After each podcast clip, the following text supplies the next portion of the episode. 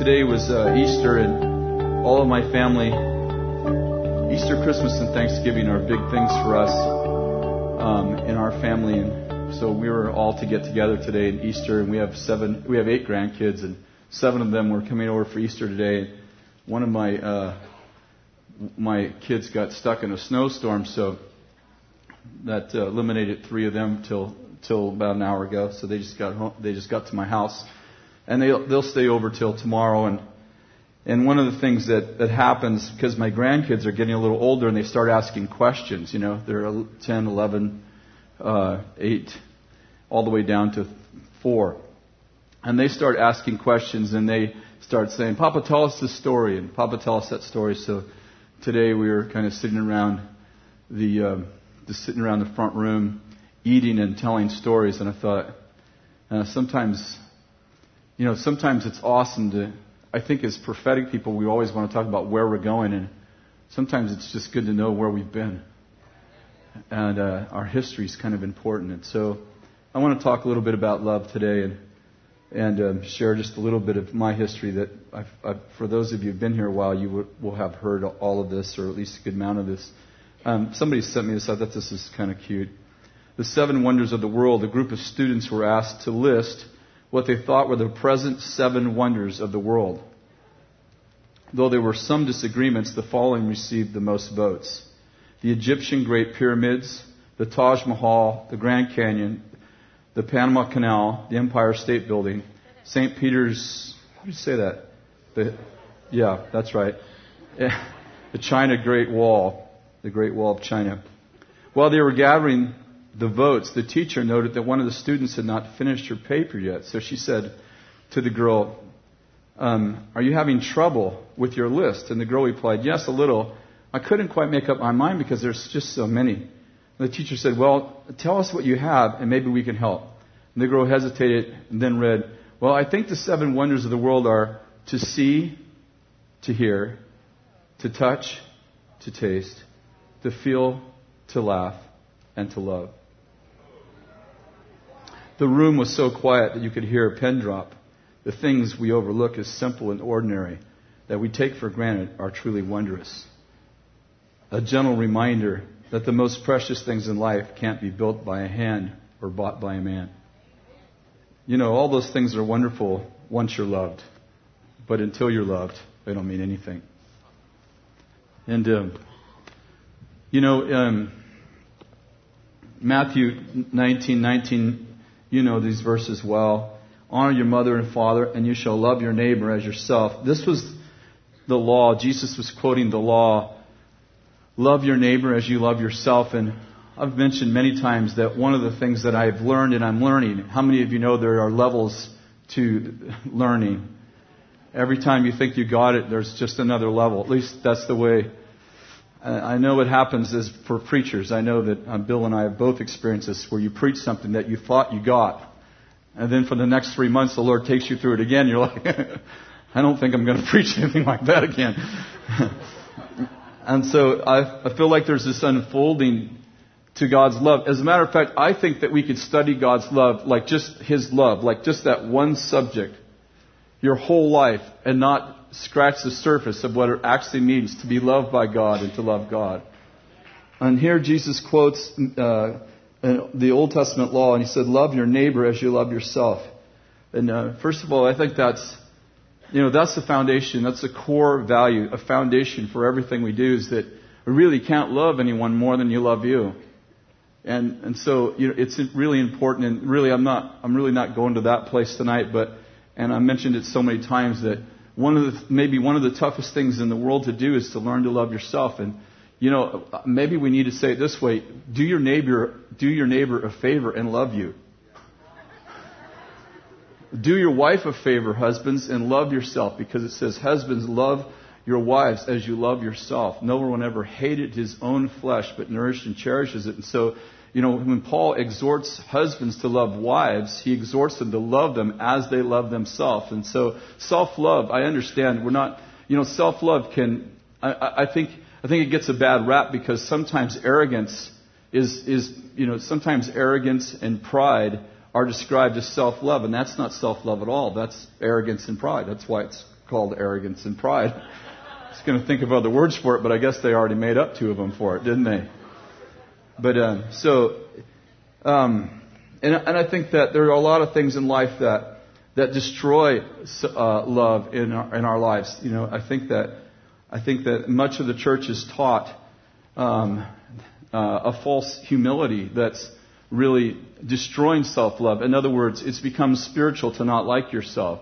It's a sort of sadistic kind of martyrdom complex where loving yourself becomes something that looks like arrogance. And I, I think that we have to realize that Jesus was the one who said, love your neighbor as you love yourself. And the Bible's the one who says, love your wives as you love yourselves, husbands. And so we realize that the standard that we love other people with is, is right here. It's, we have to have it to give it away.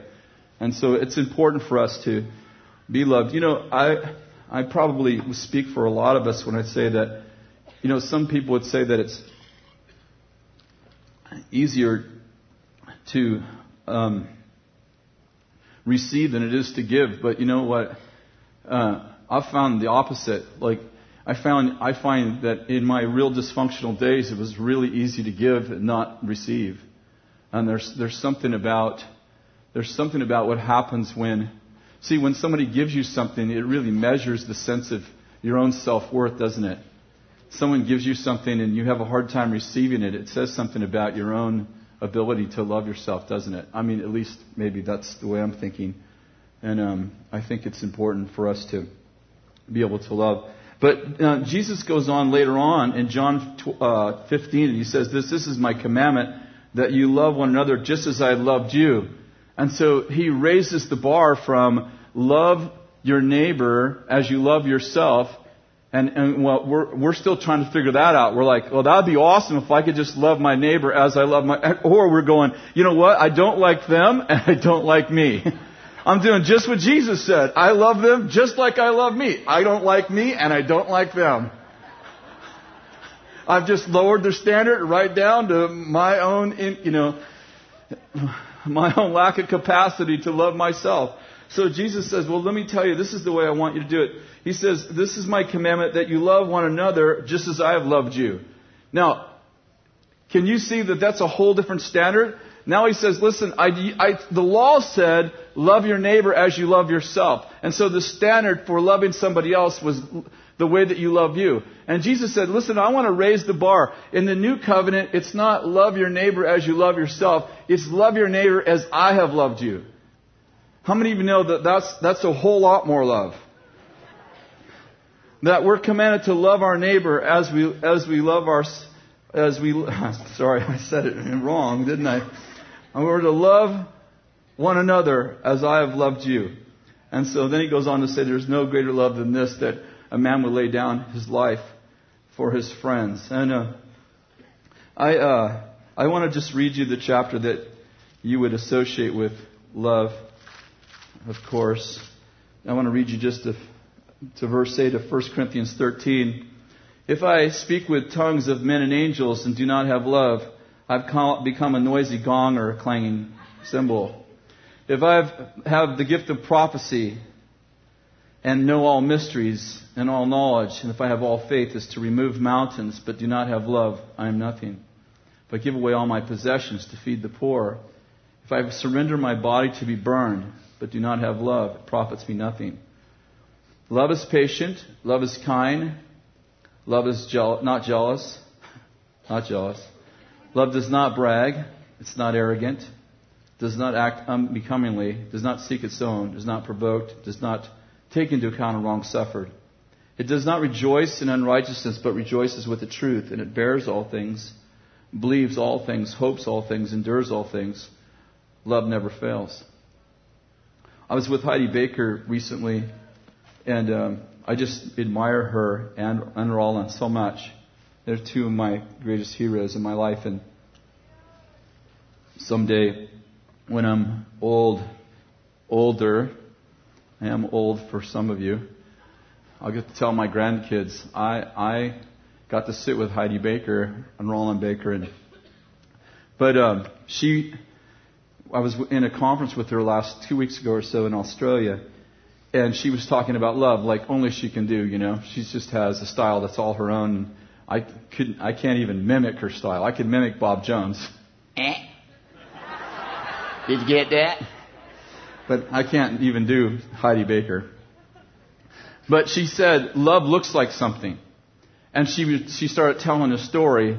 In fact, she shared the same verses that I shared in, this is my commandment that you love one another as I've loved you. And then she said, in her very simple but profound way, love looks like something. And she began to tell stories about being in, sitting in the dirt with children and with lice and with diseases and you know and I mean I've been there when she's doing it and she's loving on them and hugging them and and then she would tell this incredible story about that and then she would say and love looks like something and then she talked about you know walking into a group of uh, gangs that were fighting each other and she walked right in between them and they said, We're going to kill you. And she goes through this whole story. I can't even do it justice. The, the story she told was very intense. And, you know, we were all just captivated by the story. And, and, and as she closed that, that part of the story, she said, And love looks like something. In other words, love, love has flesh. Love actually looks like something. It's very difficult to say that you love somebody and not have it felt. Do you know what I'm saying? Um, usually, um, when I receive letters that the first couple lines tell me how much they love me, I'll know it's going to get ugly. That letter's going to get ugly. And I think it's important for us to realize that love feels like something. Let me just give you a couple of more scriptures before I tell you some stories. Ephesians chapter 3 verse 17.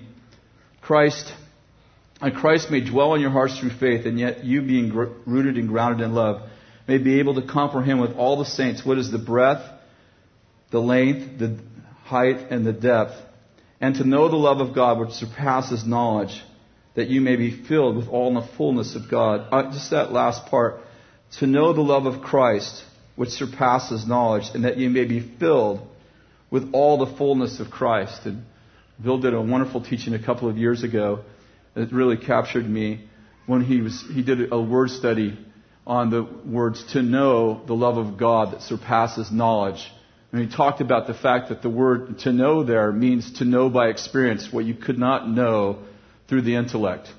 How many, you, how many understand that the love that he's talking about there, to know the love of God that surpasses knowledge, is the kind of love that your brain overloads on and your heart totally receives? Like, have you ever been loved so much that your brain's like, what's happening? on your, your heart's all. We get it. You know, your heart can take you places your head would never go. How many of you figured that out? Like, my heart will take me places my head can't go. Well, it goes, it just doesn't go there willingly. And uh, my heart experiences things my head can't figure out. If I let my head lead, at least just as the way I am, I, I, I, will, I, I can only go so far when I allow my head to have to understand before it allows my heart to experience. And what I have found, and I'm not perfect at this by any means, but I've found that if I let my heart experience things, eventually revelation will come to my head.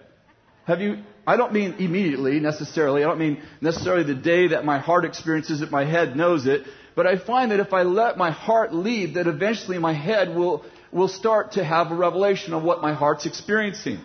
But if I let my head lead, my heart, I find that my heart is crying out for more adventure, for more passion, for more love, and my heart gets bored. I don't know if that makes sense.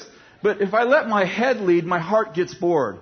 Because my head wants to get it all figured out before it lets my heart experience it. And, um, you know, I, I, I um, all of us have had pain in our lives. Some of us have had more than others, but there's no there's nobody in here unless you're a little kid who hasn't experienced some kind of heart pain in your life. How, how many has anyone in here never experienced heart pain in your life? I mean, you know, soul, like your soul is grieved. Of course, we all have. And, and one of the things that I think is really important for us to realize is that the depth that you love someone is the depth that someone can hurt you. And I tell you that about a month ago, I shared a message, or at least it was a small part of a message I, I felt was prophetic, and that is, and I think I had some people stand up, if I remember correctly. I, am pretty sure it was here, so I'm sorry we travel so much. But I, I feel like sometimes we curse ourselves because we say things like this I'll never let anyone hurt me like that again. what we don't realize is that the depth that someone can hurt you is the depth that they can love you. And the depth that you can be loved is the depth that you can be hurt. And what happens when you say, I'll never be hurt like that again, is you, you wrap your heart in cellophane and you wonder why, you're, why everyone's experiencing something that your head, your head's experiencing, but your heart is still, you know, it's like raining and you're not getting wet. And, and some of that is, is that sense, you know, um, maybe some of, for some of you, even some of you watching, you've been through a divorce, you know, a sense of betrayal or uh, you, you know, this, there's just so many things in life that have happened. You've had a bad mother, a bad father, things have, had, have happened. Maybe you had a spiritual leader in your life that somehow abused authority and and and betrayed you. You know, a betrayal isn't. Um, I was just thinking about this the other day, and I, uh, a betrayal isn't hurt feelings. You know, you got in an argument and someone hurt your feelings. That's not a betrayal. A betrayal is when you tell the, your deepest secrets to somebody. You let somebody in the locked room that only intimate friends can get in. And now, you understand, I'm not talking sexually or anything like that. But I mean, you, you, uh, you, you unlock that secret place that only a few people in your life are allowed to go into. And, and later on, somebody takes that, that, that place, the things they've learned in that room, and they use them against you. For instance, Jesus has a secret place that obviously nobody knows because the Pharisees can't find Jesus when he's not in a public pay, place. So they have to pay, they have to pay Judas to, to lead them to Jesus because Jesus has a secret hideout that no one would find him. What happens? Jesus, Judas betrays Jesus. How does he do it? He does it by telling his secrets. And there are some of you in this room, and I just speak this tonight. I, shared this the other day, but I feel so strong. It's not part of my message even. But I feel like some of you have been betrayed.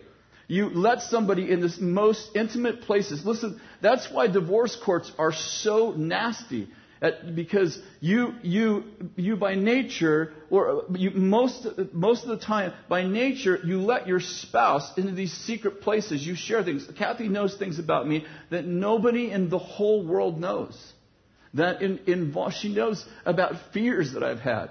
And, and about passions that I've had and dreams that I had that, that I would never share in a pulpit. I would never share the most intimate secrets with me, uh, about me. And, and oftentimes, those things in a divorce are used against that person. That's a betrayal. And sometimes, when someone, you let someone in the most intimate places of your life, and then they use it against you, you swear you'll never give the keys to that room to anyone again, and you spend the rest of your life locked in isolation, find yourself in crowds and feeling all alone. And I just want to tell, I just, I just feel from the Lord that some of you need to unlock that door and let people back in there again. Because, listen, you, you know, well, they can hurt me. To the depth that they can hurt you is the depth that you can be loved. That's why it says, faithful are the wounds of a friend. Some people are like, I've been wounded in church. That means they were your friend. Oh, you didn't get, you didn't hear what I said. Only, only friends can wound you in the most secret place.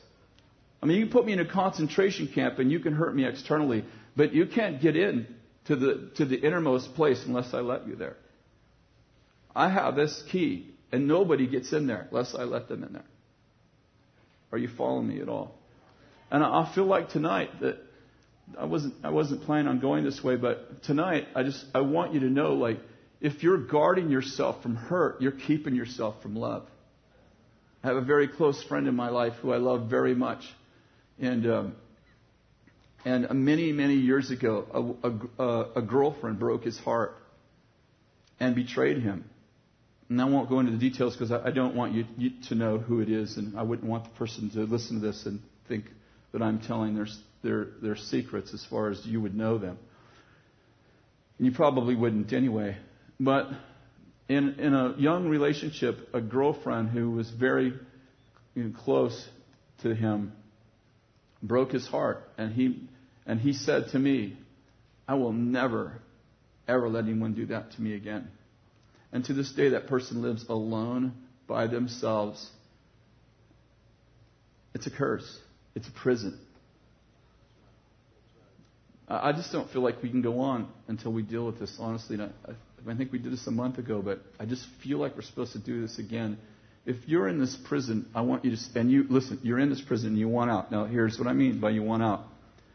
You realize that you cursed yourself by making, maybe you verbalized that statement, maybe you didn't. It doesn't matter, but you said in your heart, I will never let anybody that close again. And you can see tonight you're in a prison. You long to be loved and there's people all around you, but you can't receive it. Would you stand right now? We're going to pray for you right where you're at. Uh, there has to be several, because I, I know that, yeah, there obviously is. We're, you know, I'm not trying to embarrass you at all, of course. I'm just trying to release you from that prison.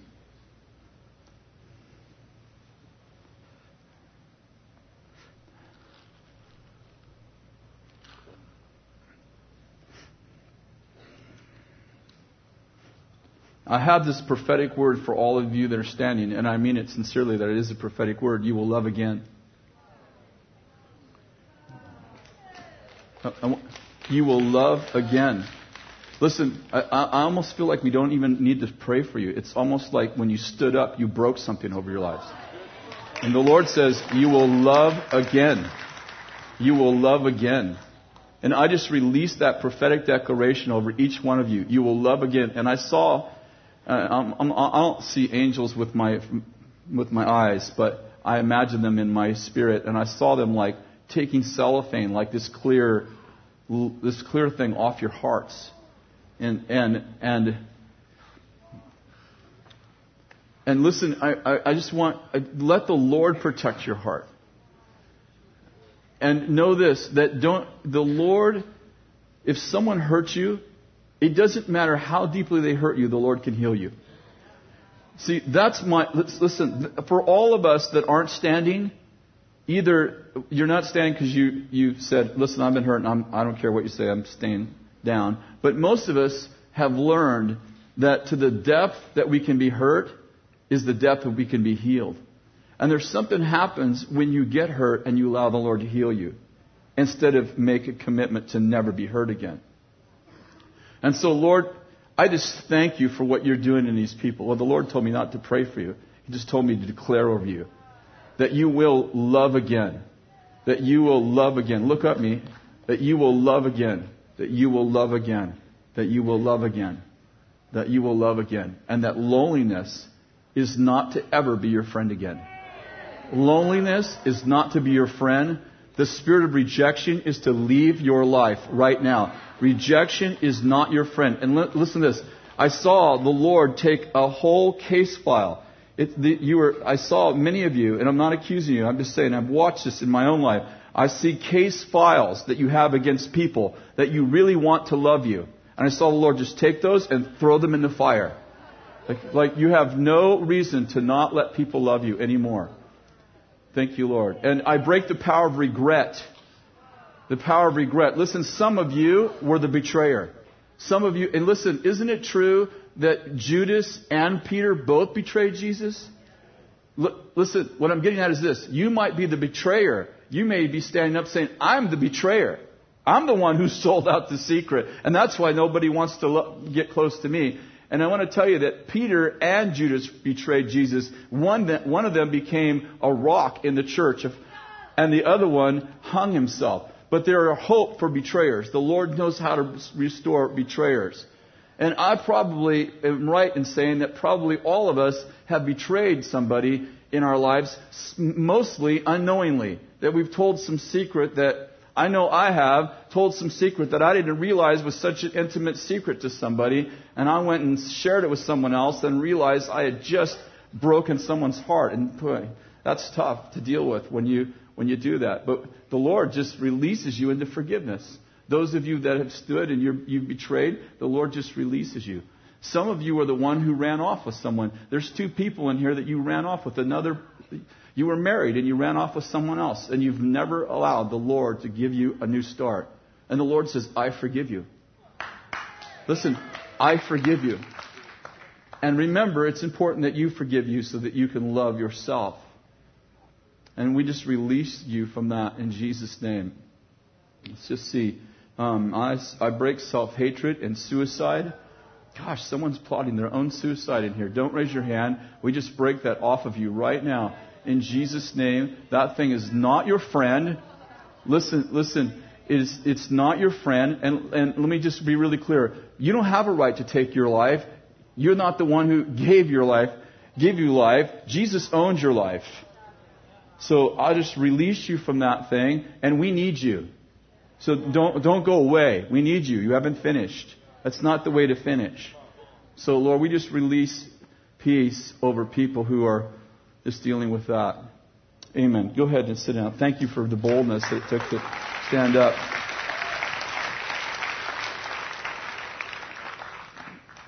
I um my um my mother and father got together, and I was uh, my mother was the uh, head cheerleader in high school. My father was a star football player. He actually got drafted by the NFL, but in those days it didn't pay anything, so my father had already children and couldn't play. But um, so my father was the star football player. My mother was the cheerleader, and I got pregnant out of wedlock. And in those days, you know, in I got pregnant. My mother got pregnant out of wedlock. I was conceived out of wedlock. You guys are ready to laugh.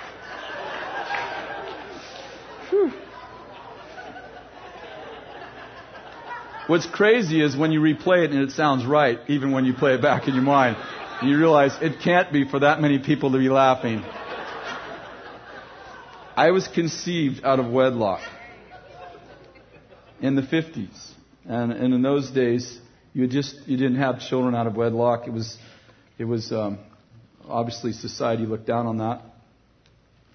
Nowadays, we have lots of people who have many children and live together, and and I, society doesn't think that's a, that's a big deal. But in those days, it was a pretty big deal. And my uh, my grandfather found out that my mother was pregnant, and he told my mother, "You're not part of this family. Get away from here.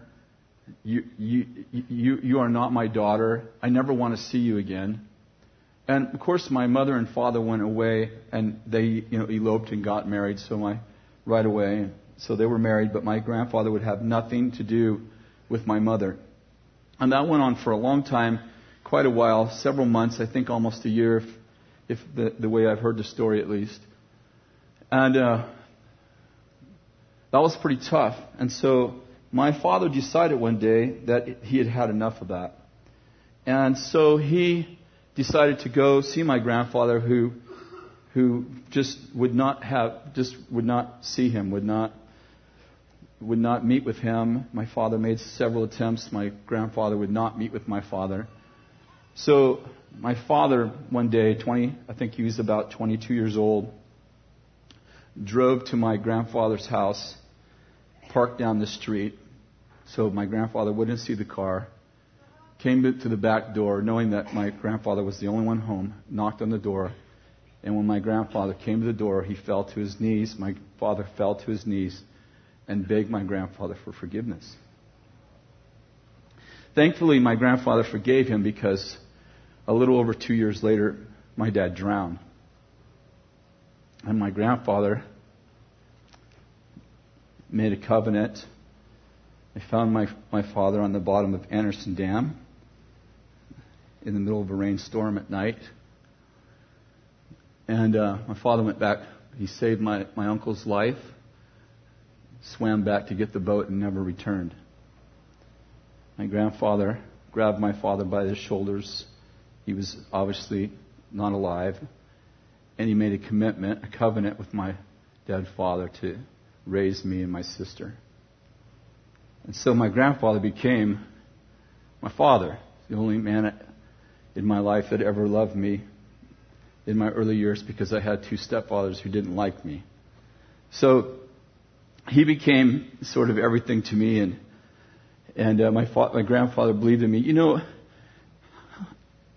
how many of you realize that You got saved when you believed in Jesus, but you got transformed when you realized He believed in you. And I can tell you that it's the people that God put in my life that believed in me before I deserved it that have transformed my life. Allison, one, I've quoted her many times. She's one of our students, and she's um, she's been an editor for Bill and I. I really love her a lot. She she said she said this several times to me. And it's just a quote that I love. She said, "I love listening to other people's prophecies." I said, Allison, why do you like listening to other people's prophecies? She said, so that I treat them not as they are, but as God sees them. And then I, my life invites them into their call and their destiny. And um, I just have had a very privileged life. I, I've had uh, a very tough life in some ways, but I've had a very privileged life in that God has always had put someone in my life who believes in me before I deserve it. And my grandfather was just that kind of a person. He just really loved me. And I remember um, so many stories. I've told these stories so many times that I just love them, though. It's funny. Don, Don Potter was sharing this. We were having this conversation, and Don Potter said that God spoke to him and said, Don, I don't want to be your habit. I want to be your friend. And I think that God wants to relate to us. God wants to be the person who believes in us before we believe in ourselves. God wants to be, you know, God, God wants to be the one that love looks like something. Love looks like God believes in you before you deserve it. God forgives you before you ask for it, and so on and so forth. I remember um, when I was really young and, and my, my father was gone we lived with my grandfather, or actually right next door, in some houses that my grandfather owned. And um, he uh, he'd come home every day in his black Ford. He had this black '53 Ford car, and uh, I, I still remember it. And my grandfather, first of all, I have to describe my grandfather to you, or you won't get the full weight of this message. My grandfather was probably about five foot six or seven, not a very tall man. He was about five foot six tall, and he's about nearly that wide. Now, he wasn't fat. He was a farmer. And uh, he was the he he was a farmer and he was very strong and he was he he wore coveralls, you know, coveralls. And uh, he didn't wear any t-shirt or underwear. now, you would know that if you met him because he didn't button up his coveralls. You know, you get to a certain age and you just you just dress however you want. You know what I mean? And my grandfather's hands they were they were yellow from calluses. If you shook hands with him, it'd be like shaking hands with somebody who was wearing a glove because he'd worked hard all his life. And he got uh, he got a gum disease, and they they pulled all his teeth out, except for I don't I have no idea why, but they why they did it this way, but they left his four eye teeth in. And when they fitted him for, when they fit him for dentures, he, he used to say, he called them his choppers. He says his choppers didn't, they hurt him, so he, he needed to keep them with him in case he needed to eat, but he put them in his front coverall pocket and they'd hang out right here just in case he had to get to them quick. And if you got teeth, you can't do this, but he, he had a nervous habit of showing his fangs. And my grandfather didn't really walk, he sort of waddled. I can still remember, you know how all of us have a walk? My grandfather didn't walk, he sort of waddled. He sort of, he sort of waddled. I don't mean because he was old, I just mean he did that all of my life. He just kind of waddled. He just kind of wide and stiff and waddled. and, and, my grandfather was, you know, uh, he was a farmer, so, you know, uh, farmers, there are electricians and plumbers and mechanics and carpenters. That's my grandfather, like he's jack of all trades and master of really nothing. if my grandfather, if my grandfather did electrical for you, if you, you could always tell because if he, if he put a light switch in, it was always crooked. He didn't really give a rip about how things looked. I remember my grandmother and grandfather getting in an argument on the, on the front lawn. And, and they kind of, they kind of did that a lot. Like, they, they loved each other, but they bickered a lot. And, and my grandmother didn't like the fact that when they moved into the city, my grandfather didn't like doing, he didn't like cutting the lawns. And my grandfather, and I remember I was probably like 10, and my grandmother and grandfather were in an argument about him not cutting the lawns. And he got so mad that about four hours later, a cement truck came. It's a true story. My grandfather dug the lawn up and poured green cement over the, where the lawns used to be.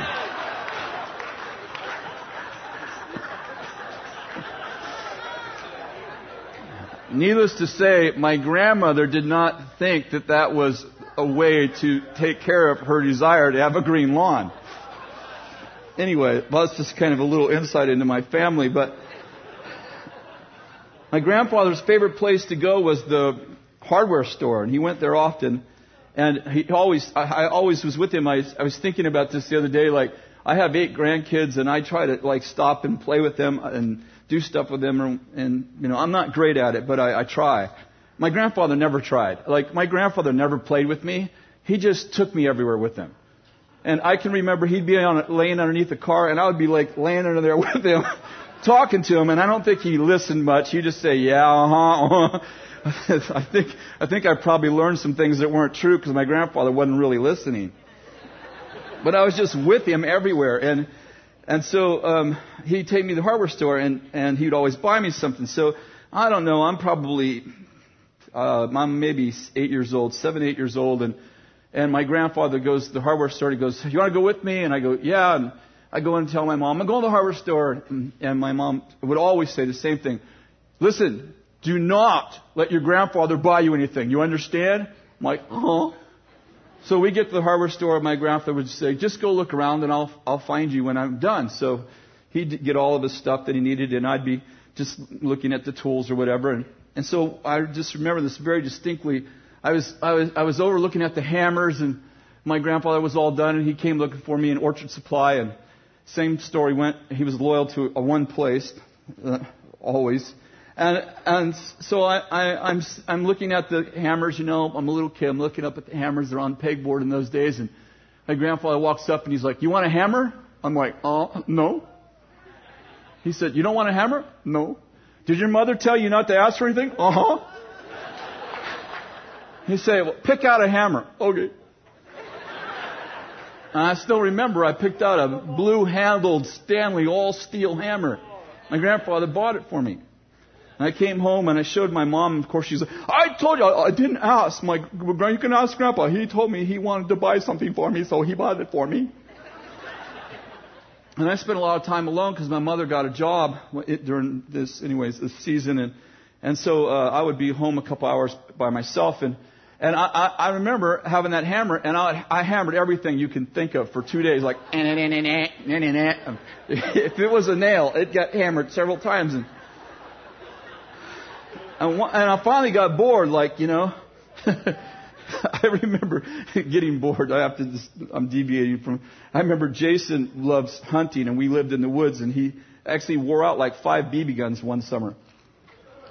He's like eight years old and I remember like they would, him and Brian Johnson actually, they would shoot at targets, you know, we had had, we had an acre and we lived in Forest Service, by Forest Service land, so they'd set up targets and shoot at targets and I remember when Jason got bored shooting at something that wouldn't move because he, he picks up his BB gun and our dog ran off. and I'm like, that was an odd response from the dog that sleeps with him. Anyway, back to the story.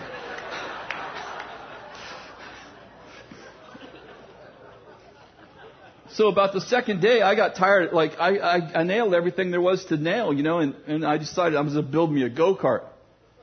So I went in my grandfather's garage and I looked for wood and I couldn't find wood anywhere. And um, it's, uh, and I looked at the side of the garage and they used to use this old shiplap, you know, in the old houses. So I decided, well, there's some wood, so I pulled the siding off the garage as high as I could reach. And I built me a go-kart. And when I got done with the frame, I decided I need some wheels, so I went back in the garage and my grandfather had a lawnmower and I took the wheels off the lawnmower and nailed them to the side and, and by the time my mom got home, I had a go-kart built. And I was all excited and my mom comes out and she's, I said, hey mom, I built a go-kart. She's like, oh, where'd you get the wood? Also from the garage. When I pointed to the garage, the sun was shining through the side of the garage.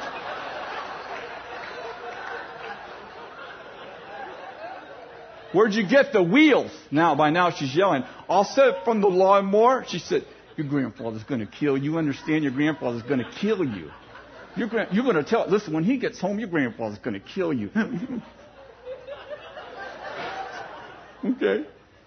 So about half an hour later, my grandfather gets home and is, you know, 53 Ford. He used to shut it off about a half a block before he get home and save gas. You know, that's what happened. You were living the depression. You would roll the last two blocks into the driveway. So my grandfather rolls in, jumps out of his 53 Ford, and my mom grabs me by the neck and walks me outside, intending to leave monuments on my neck for me to remember this. That was before CPS. And she goes, and you tell him what you did. I saw built me a go-kart.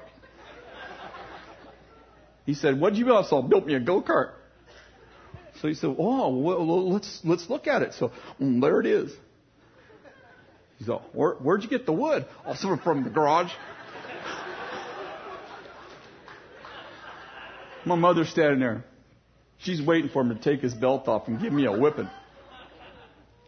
And he sees the, the sun shining through the garage. Also got the wood from the garage. And my mom's like, got the wood from the side of the garage. I ripped it off. He goes, ah, it's no problem. We just put some plywood over it. Because where'd you get the wheels? Also, from the lawnmower. He goes, oh, jump in. Let's go to the hardware store and get you some real wheels and some axles.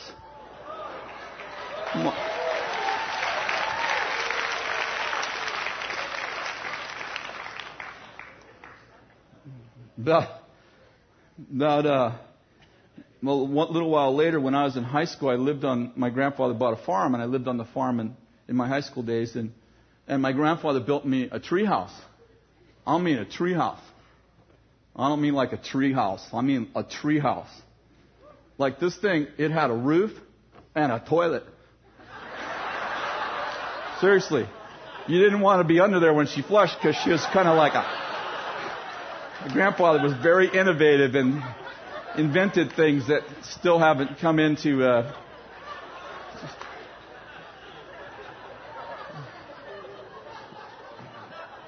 and I could. Uh, my grandfather, uh, the way it worked is, uh, he, my grandfather would give me chores, and I do, do the chores. He also worked at Hershey's Chocolate as a maintenance guy, so he would work during the day and get off at three. So he'd give me a list of things I would get. I get up in the morning and I'd have to work off this list, and then when I got the list done, then it was my time. I got, was, got I get to do whatever I wanted to do. And he bought me um, a Honda 90 trail bike. Some of you don't understand. This had eight gears. It's a Honda 90 trail bike, red, brand new. So I ride that around the farm and and uh, so one day I get all my chores done and I go down and I'm playing in my tree house that my grandfather built and a tree grew, another tree grew through my tree house. So I'm like, that really sucks, you know. I can't, I have to duck when I go into my tree house to get on the toilet because the tree going through the tree house. So I decide what I should do is pull that tree out and it's about that big around. It's about that big around. It's about maybe 30 feet high. So I'm like, I'm, i know what I'll do. So I go up to the top and um, let's see that there's the there's the the house and and the and the ranch is and the um, shop and all that is up top, and then there's you go down this valley and that's where my tree house is and, and the farm and the, the, the trees. And so I go up and I get uh, a bunch of chain and uh, put it around my neck. I look like Rambo, and I get on my Honda 90. I drive down to the tree and I hook up a chain around the tree and a chain to my my motorcycle, drop her down into the low trail gears, back up to the tree, and take off.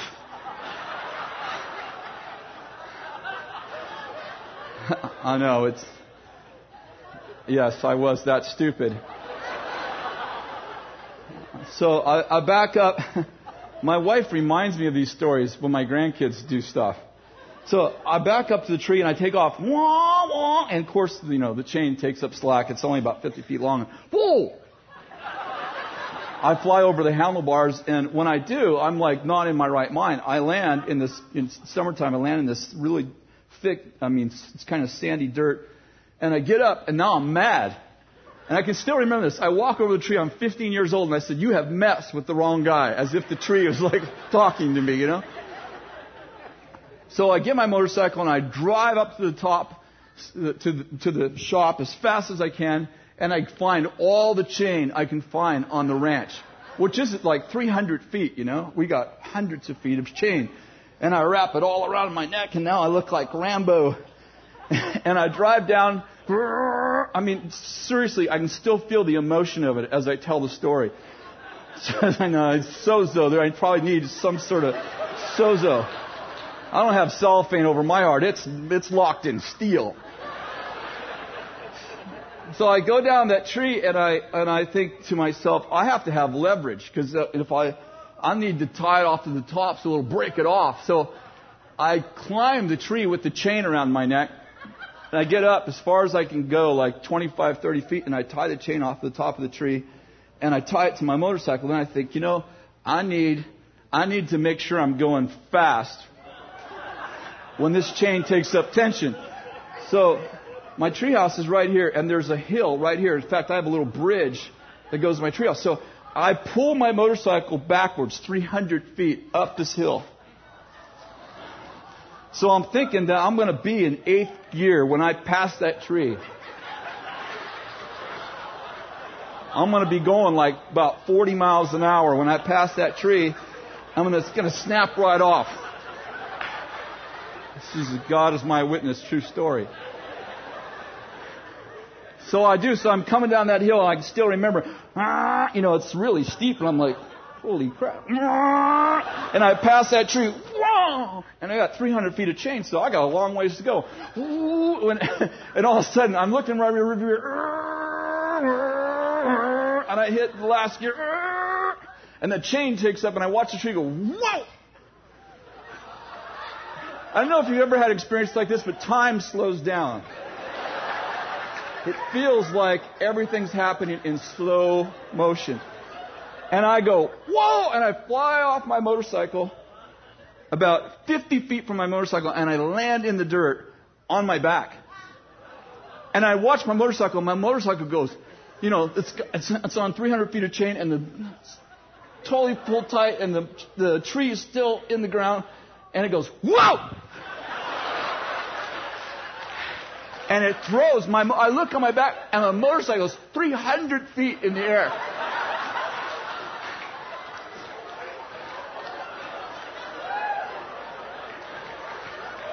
My motorcycle throws it all the way up to the top where the shop is. Now I'm now I'm mad. And I climb straight up the hill. I get to the top and I think, man, you, and I'd say to the tree, you, you have messed with the wrong person. So I go up top and I get my grandfather's tractor, which I'm not supposed to drive unless he's there. But I understand, I know that he understands that I have, you know, a goat stuck in the ditch, you know? So I, I get my grandfather's tractor and I drive it down. I get all the chain as fast as I can. And I put the forks around the tree. So the tree's right in the middle of the forks, and I tie all the chain, 300 feet of chain around it, and I'm going to pull it out of the ground by the roots. So I get back in the tractor and I rev it. I pull the lever and it goes, and it bends the fork straight down. Bends them straight down.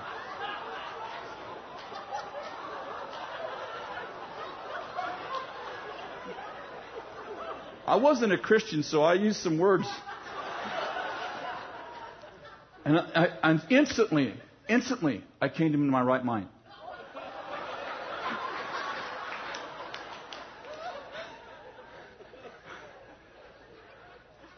And I get off the tractor and I look. Oh my God, my grandpa's going to kill me.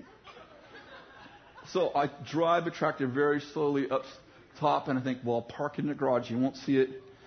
I'm not going to tell him I did this. So I pull it in the garage, in the shop. You know, we have this big old barn shop, and I, I pull the, you know, the lever back to tilt the forks back, and they go, Toonk. That's it. Like they bent straight down. Oh my God, my grandpa's going to kill me. About an hour later, he comes home from work and in his 53 Ford turns off, coasts. He's done that forever. He jumps out and he's like, you know, my grandfather's always optimistic. He's like, so how are you doing? Did you get your chores done? Uh huh. Good. You all right? Uh huh. Are you sure? Uh uh. What's wrong? Uh. Come. I have never been a good liar. Come. My grandfather waddles into the garage. I turn the lights on.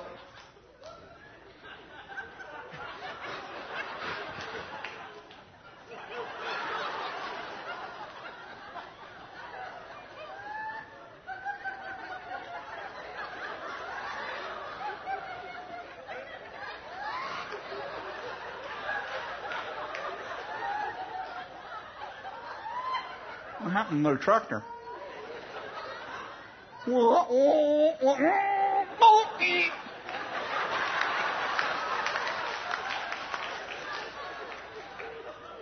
Grandfather said, You know, that's good. I've been looking for an opportunity to teach you how to use the torches. Let's get the torches and straighten this out. Me too. That's why I did that.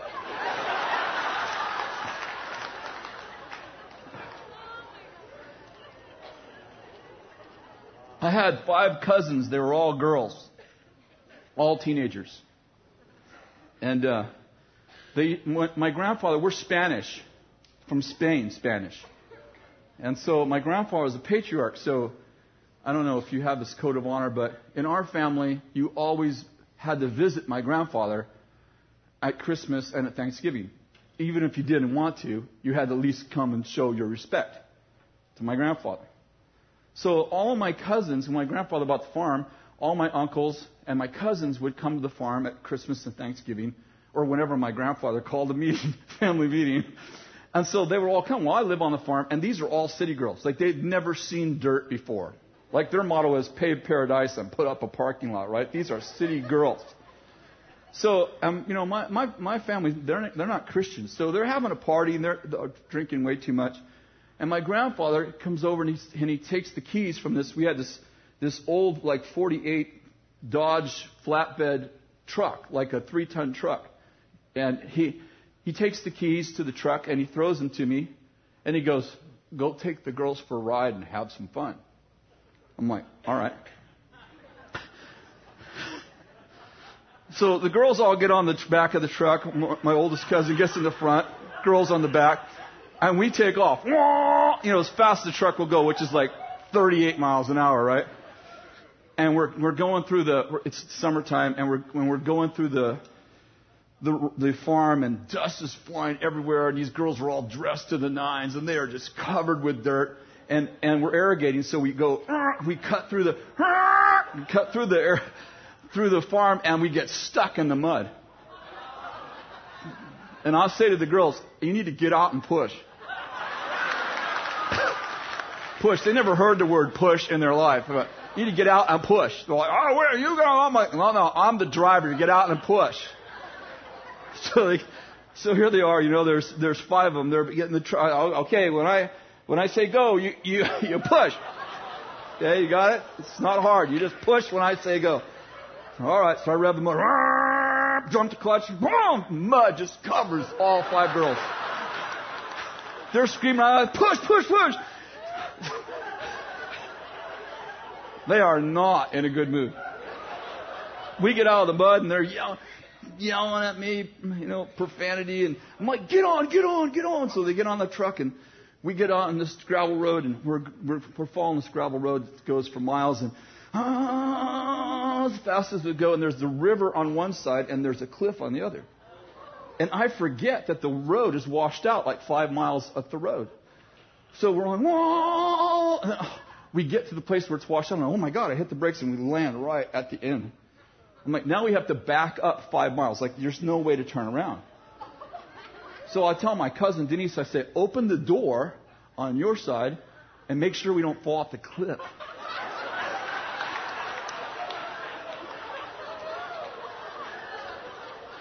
She's all, all right. So she opens the door and I put it in reverse, and of course, you know, the only thing I knew was like full speed, like, so we're backing up, and I mean, it goes like 12 miles an hour backwards. And well, there's a tree right on the edge of the road, and it grabs the door and rips the door right off. It doesn't just rip it off, it bends it in half and then rips it off. It's hanging by a piece of the bottom hinge.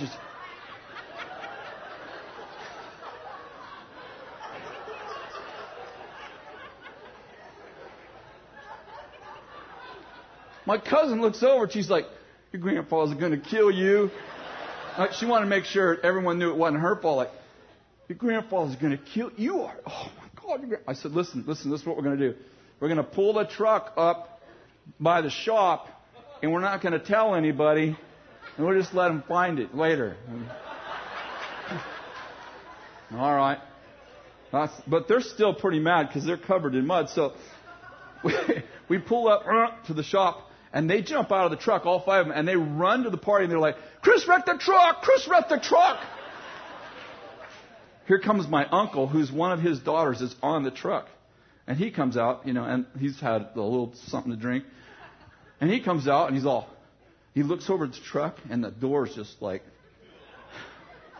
it ain't really there, just hanging like a wing door. And he's like, what happened? And they're like, oh, they're telling the story. And I'm like, and he goes, your grandfather, you understand? You could have, these girls could have died in an accident. You could have, you, you almost killed my daughter. And he's, and he's screaming at me. And while he's screaming at me, my grandfather comes out.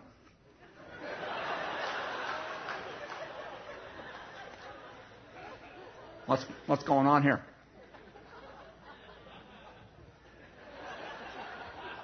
What happened? The door.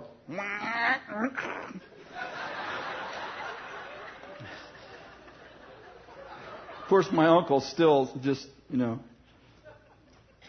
fit to be tied. And my grandfather goes, Oh, you know what? He said, I've been thinking about taking the doors off of this truck. It is way too much work to open and close these doors. We don't need doors on this truck. It's a farm truck. He said, take off that door and take the other door off too, so we just we can get in and out of this truck quickly.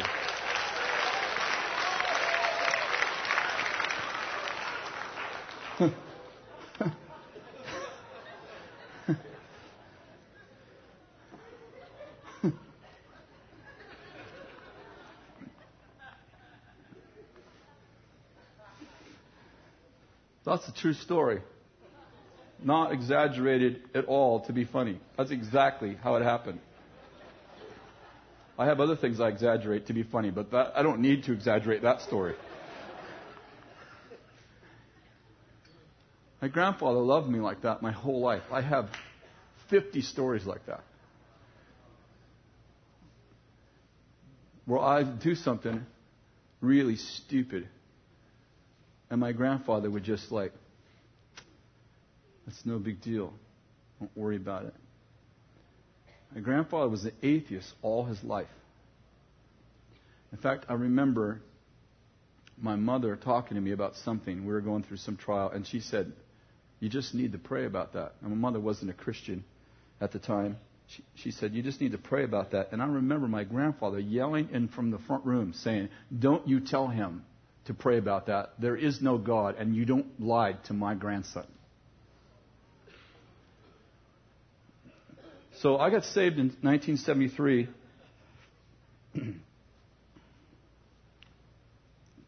through a series of events. I'll just tell you one of them. When I was 15, my mother was covered with psoriasis because she had just divorced my first stepfather. She was covered from head to toe with psoriasis. You know what psoriasis is? It looks like scales all over, in her, in her hair, all over her face, down in both of her arms. And we had a prowler for about a year that was trying to break into our house. We had the police there nearly every night. As a matter of fact, he got into my bedroom. I ran in my bedroom. He start, he ran out, jumped through the window. I had a 22. I took a shot at him. My mother slept with a shotgun. It was just a really, really hard time. And I said out loud, about three o'clock in the morning, during that, during those years I was telling you about my grandfather when I lived home. I said, if there's a God, if you heal my mother, I'll find out who you are and I'll serve you the rest of my life. And an audible voice said, My name is Jesus Christ, and you have what you requested. I only heard, I've only heard the audible voice of God twice in my life, and both times was before I knew God. Then, so I said, if you, if you, if there's a God, if you heal my mother, I'll find out who you are, and I'll serve you the rest of my life. He said, My name is Jesus Christ. You have what you requested. The next morning, my mother was completely well. Completely well. Nobody prayed for her. She was completely well. In fact, she still she remembers getting well. We were telling the story about uh, six months ago. She remembers getting well overnight, and she didn't know why. The voice comes back about six, seven days later. It says, "My name is Jesus Christ. You said that if I healed your mother, you would serve me, and now I'm waiting." And as what was that was during the Jesus movement, which I didn't know there was a Jesus movement, and so I began to look for God. Began to go to churches, stand in the back of the churches. I didn't know what I was looking for. I wouldn't know. I wouldn't know one church from another. I didn't know there was a difference between. I didn't know there was such thing as a cult. I didn't know anything. So I would go into a church and I would sit in the back, really nervous, never, you know, not dressed nice. You know, in those days people dressed nice going to church. I didn't have nice clothes. So I'd sit in the back and I, and I would say to myself, the God who spoke to me isn't here. And I would leave.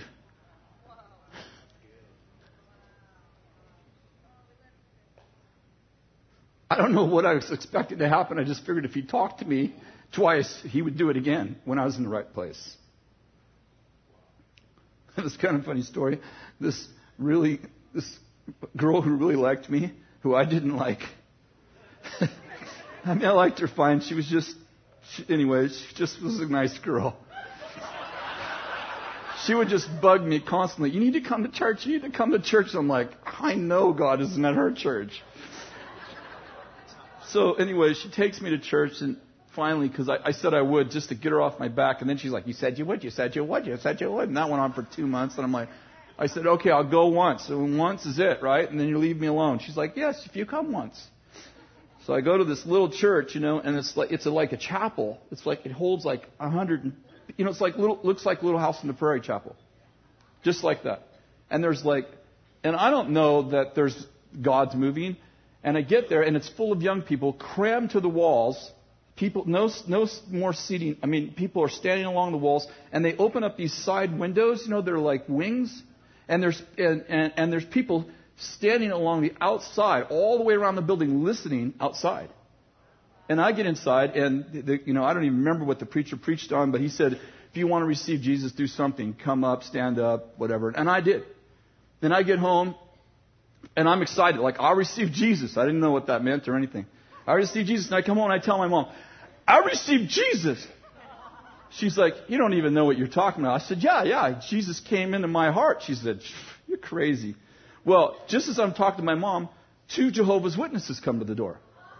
Well, I don't know a Jehovah's Witness from nothing. So they come to the door and they said, We've come. And I, I go to the door, open the door. Actually, it's a summer day, so the door's open. There's just a the screen door, and there's two people. They knock on the door, and they're all dressed, and they got the bicycles. And I, so I go to the door, and they're like, "We're Jehovah's Witnesses, and we've come to bring you the kingdom." I said, "That's awesome!" I open the screen door, and I hug them both. I said, "I just received Jesus," and I, I'm hugging, loving on them, and they're like, trying to get away. they didn't know what to say to me.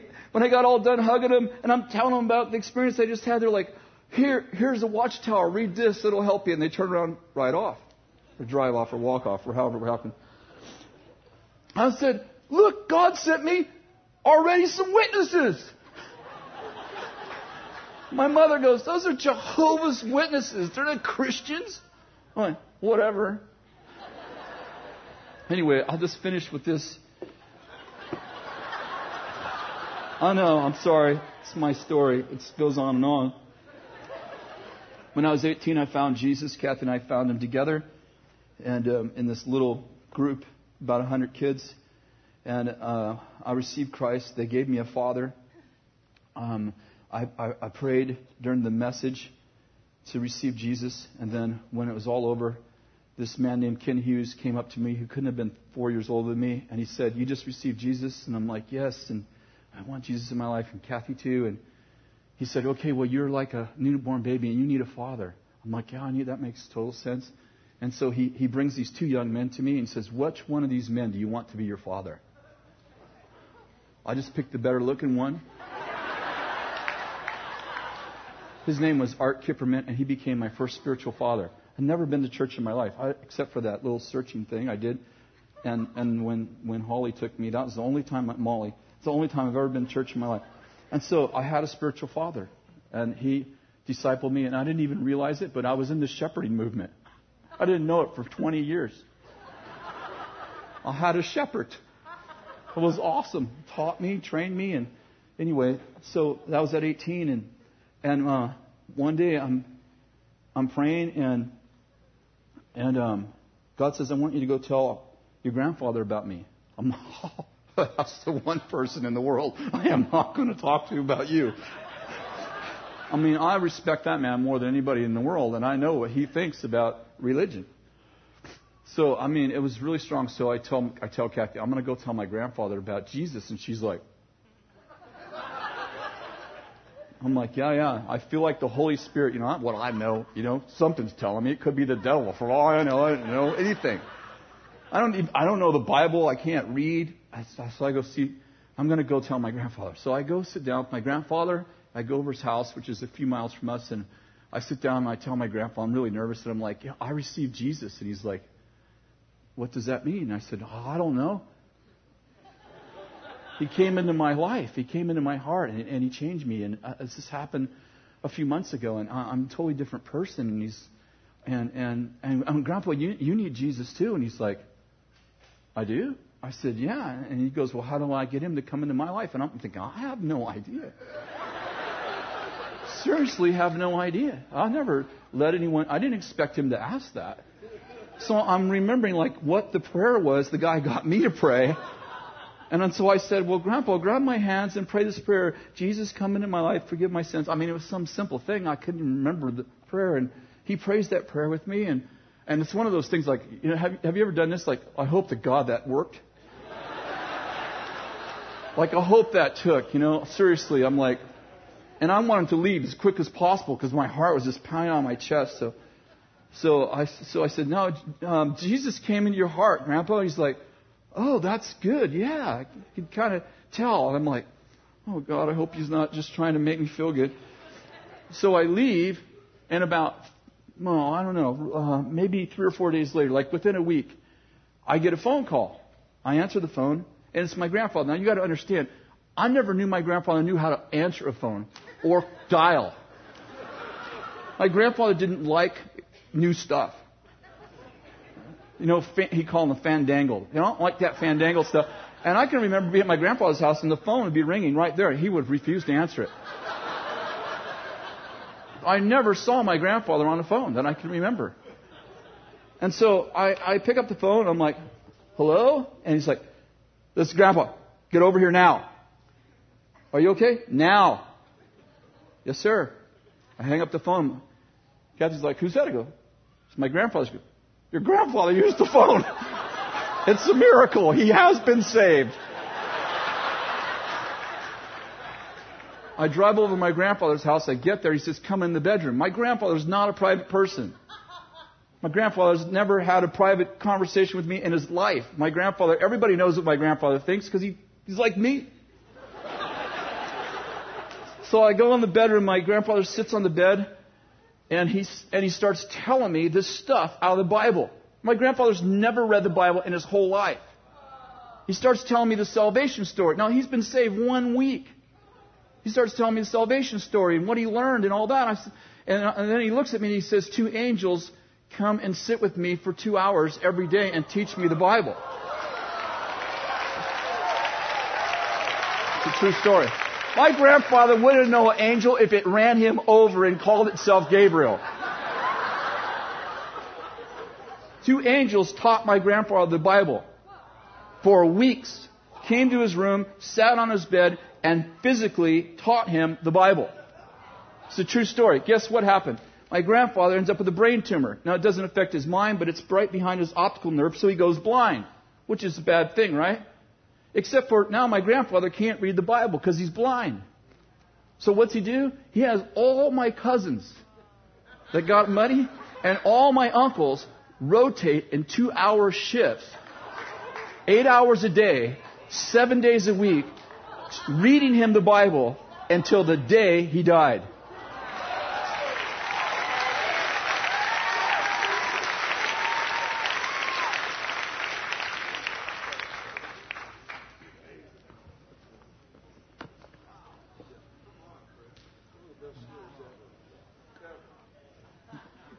You have no idea how much God loves you. Listen, listen. You, you cannot exaggerate how much God loves you. You couldn't, you can't fathom how much He loves. If my grandfather, who didn't know God, loved me like that, think about how much God loves you. You're shaking your head, but your, your head can't know this. No, I mean, sincerely. Your head cannot know this. Your head does not know this. Let me tell you this. Your head will never know this. Your head could describe it on a whiteboard, can repeat it, can do what I'm doing right now, but your head won't experience this. It's beyond your comprehension. And if my grandfather loved me like that, how much does God love you? Some of you have made, done stupid stuff in your life. I've made a few mistakes myself. And you're like, God could never love me. I'm like, follow me around for about 15 years. You, you know, you know Paul, I mean, you know how Apostle Paul, he's like, he murders people. Remember, he, he was ravaging the church and murdering people. And he makes a statement Me, the greatest of all sinners, have found grace. I, I am not the greatest of all sinners in that sense. It, it, you know, you understand what I meant by that, right? I mean, I didn't do drugs. I didn't do any of that. I mean, I don't have like a long history of like, you know, God found me on an LSD trip or something. I don't have any of those stories. But if you checked a box, if they, if there was a vote in high school who was least likely to succeed, I would have been in the top ten on that box. I couldn't read. I had no self esteem. My home life was hell. And every time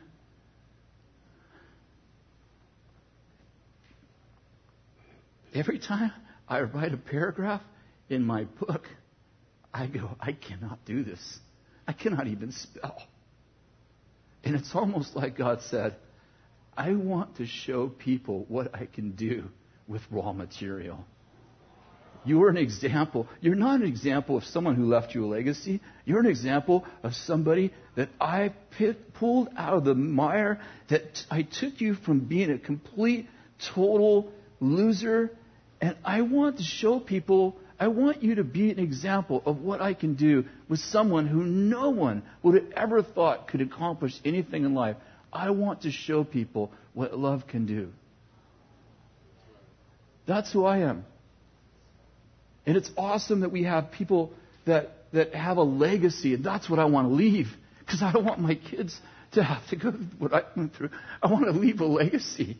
So when I see Bill and, and Brian and, and, and Eric and, you know, and so many of you, I think, man, that's what I want. I want to leave a legacy. But I'm the first stone in my family. And listen, I just want to say, I don't know, know your story, but I know God loves you. And I know He loves you a thousand times more than you think He does on your best day. On your best day. I want you to stand, please.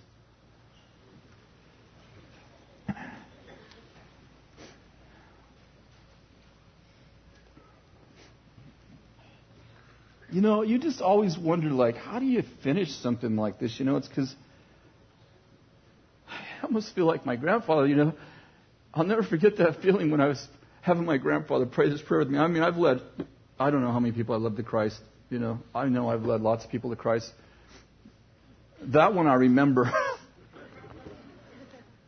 I led my mother to Christ two years after that, my stepfather, and my sister, and my brother. But I'll never forget my grandfather because I didn't know if it was going to take. I, I was just, I was so, like, I didn't even go to his house for all those days until he called because I'm like, what if it didn't take? I couldn't, I couldn't take the disappointment. And when you know, pray like this, you know, because I want to pray that you experience the love of God. I have this little, like, I hope this takes. I need this to work. Because there's so many people in here, you're like, I need that. Like, that's what I need. Like, I need to experience that.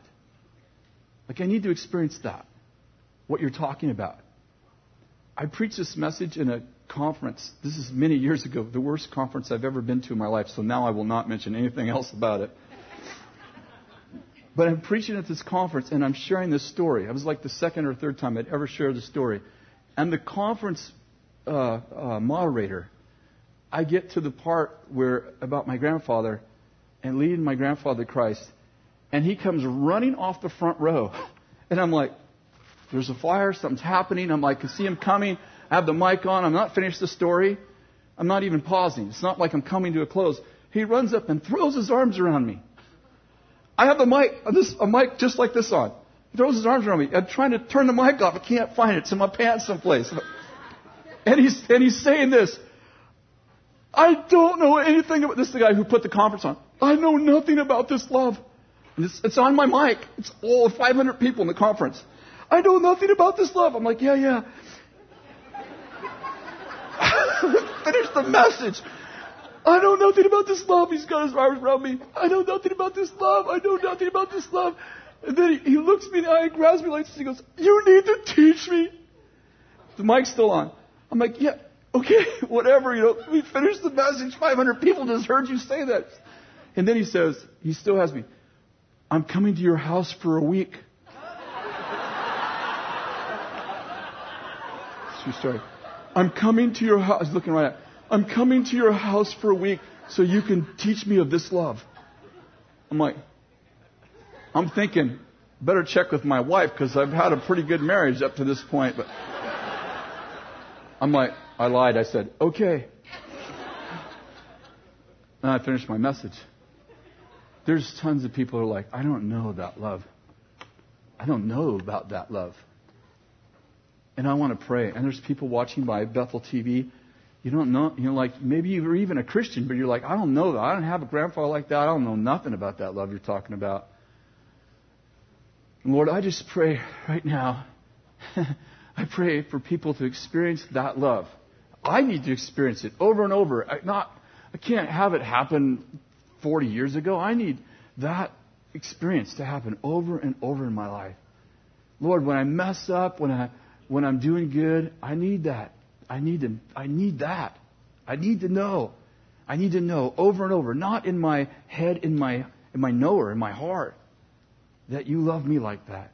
And Lord, there's a whole bunch of people out here, my friends, they need to know that too. Like there are people that are really down because they don't know that. Lord, I pray that you would, that you would give everyone that experience. The experience I got from my grandfather, the experience my grandfather had from the angels and from you. Lord, we need that experience. People who are watching my iBethel TV, Lord, they need that experience. Lord, I pray in the name of Jesus that you will infiltrate our hearts. You will infiltrate our minds. And that we would know the love of God that surpasses knowledge. In Jesus' name. Lord, I break the power of anything that, that keeps us from allowing you to love us. Mm. Lord, take away all the barriers. Say, I'm not good enough. You don't know where I've been. You don't understand what I've done. You don't understand how far I've fallen, how bad I've failed. That's just a bunch of garbage. Just need to get rid of it. That's the devil accusing you. He said, he's called the accuser of the brother. and Jesus said he accuses the brothers day and night. That's, that's just lies that you're believing. And the Father just wants to love you. He wants to embrace you. He just wants to embrace you. Paul, just come on, finishing this prayer, would you? He just wants to embrace you right now. Just go like this. Go like this. Yeah. It's, yeah. And just, and I don't know if pretend's the right word. Is pretend the right word? Just pretend it's the Father's arms around you. The Father's arms are around you. He's just loving on you. He's just blessing. Just close your eyes for a minute. Just, just imagine sitting in the Father's lap. My granddaughters today, they, they compete on how much they kiss me.